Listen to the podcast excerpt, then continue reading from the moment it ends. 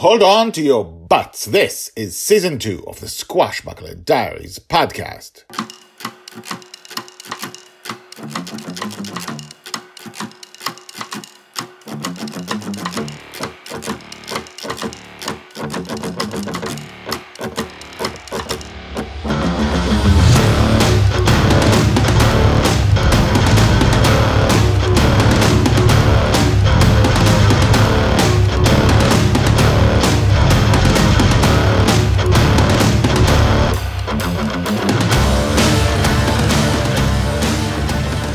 Welcome back. My name is Guy Hasson, and you are listening to the Squashbuckler Diaries podcast, a daily podcast about Joy Shelley, the girl who lives in dreams.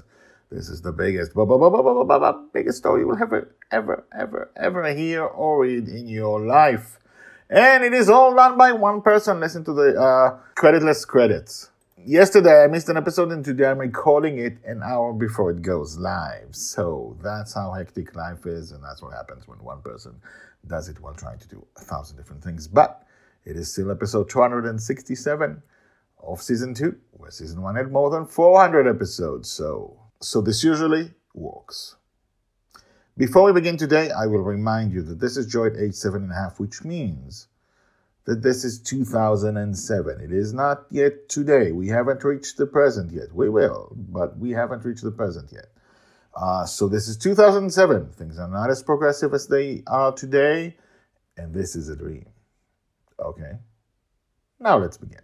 Season two, episode two hundred sixty-seven, Hugh, part six, The Spat. Joy's age seven and a half, told by Grandpa Walt. Hugh, nice to meet you. Justin offers his hand. I'm Justin. Pleasure, Hugh shakes his hand. This is my father, Walter, my mother, Suzanne, and you just met my daughter, Joy. Her friend was Charlie, the big robot that uh, chased her in the flying ship. He sneaks a look at Colin to see if it's okay to mention a robot in the flying ship. Uh, that's Mastermind. Pleasure, Hugh shakes my hand. Enchanted, he kisses Susie's hand. Oh, laying it on a bit too thick, aren't you? Colin tells him. She's enchanting. I'm enchanted, Hugh tells him. What happened with Charlie? Justin asks. I feel responsible for him when he's in the dream. If you know what he reacted to. Hugh shakes his head. I was just talking about the movie I'm making. The one where you follow a woman transitioning to be a man? Colin says with an accusing tone. Maybe he reacted to that. Justin shakes his head. Maybe he's never heard of that, but I don't think Charlie would react like that too. Not everyone is so open to all the different possibilities out there as you think they are, Colin tells you angrily. Some people are not open to... The city is not a seven-year-old kid, Hugh raises his voice. Side note, uh, the city is uh, where Colin walks. It's the financial center of uh, London. Back to the story. And even the city, with all its old white conservative money types, may be more open than you think. They let you in, didn't they? They may not see you're gay, but they can definitely see you're black. Guys, guys, guys, Justin says, what happened with Charlie? You didn't hurt him, Colin says. Justin is taken aback. I didn't think he did. I just want to know why he ran away. Hugh holds Colin's arm softly. It didn't cross his mind that I'd hurt him, sweetheart. Don't call me that in public, Colin whispers through his teeth. He looks at the three of us as if we'd been caught red-handed.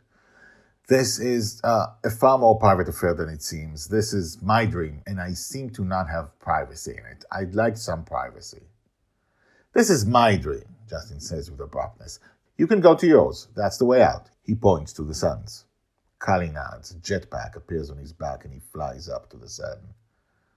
I'll see you soon, Justin calls out to him awkwardly as Hugh disappears. Hashtags Joy, Colin, Grandma Susie, Grandpa Walt, Mastermind, Charlie, Justin, Hugh, Pride.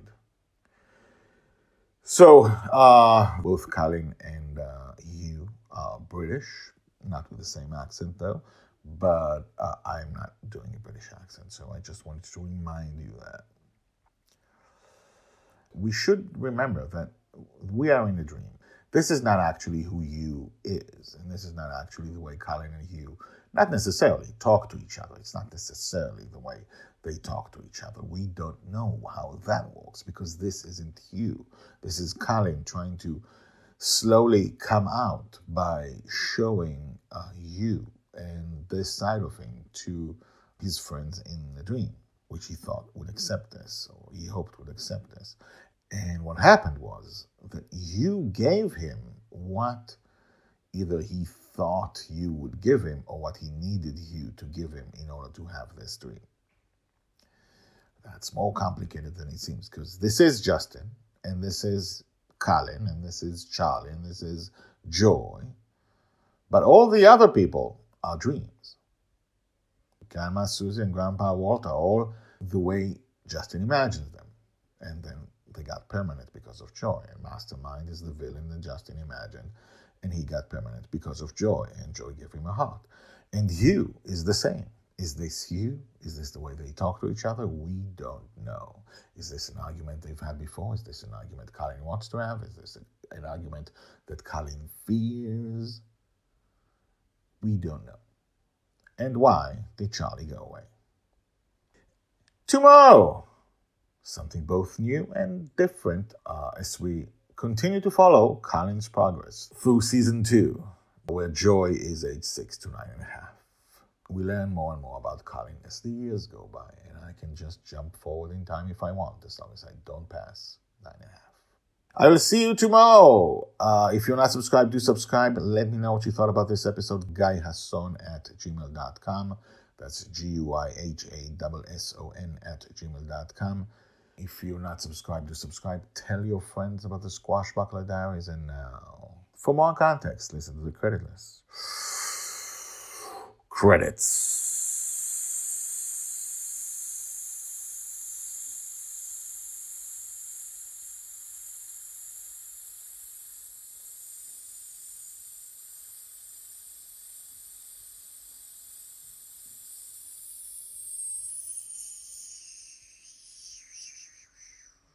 My name is Guy Hasson. I'm an author of fantasy and science fiction, and the Squashbuckler Diaries are my life project.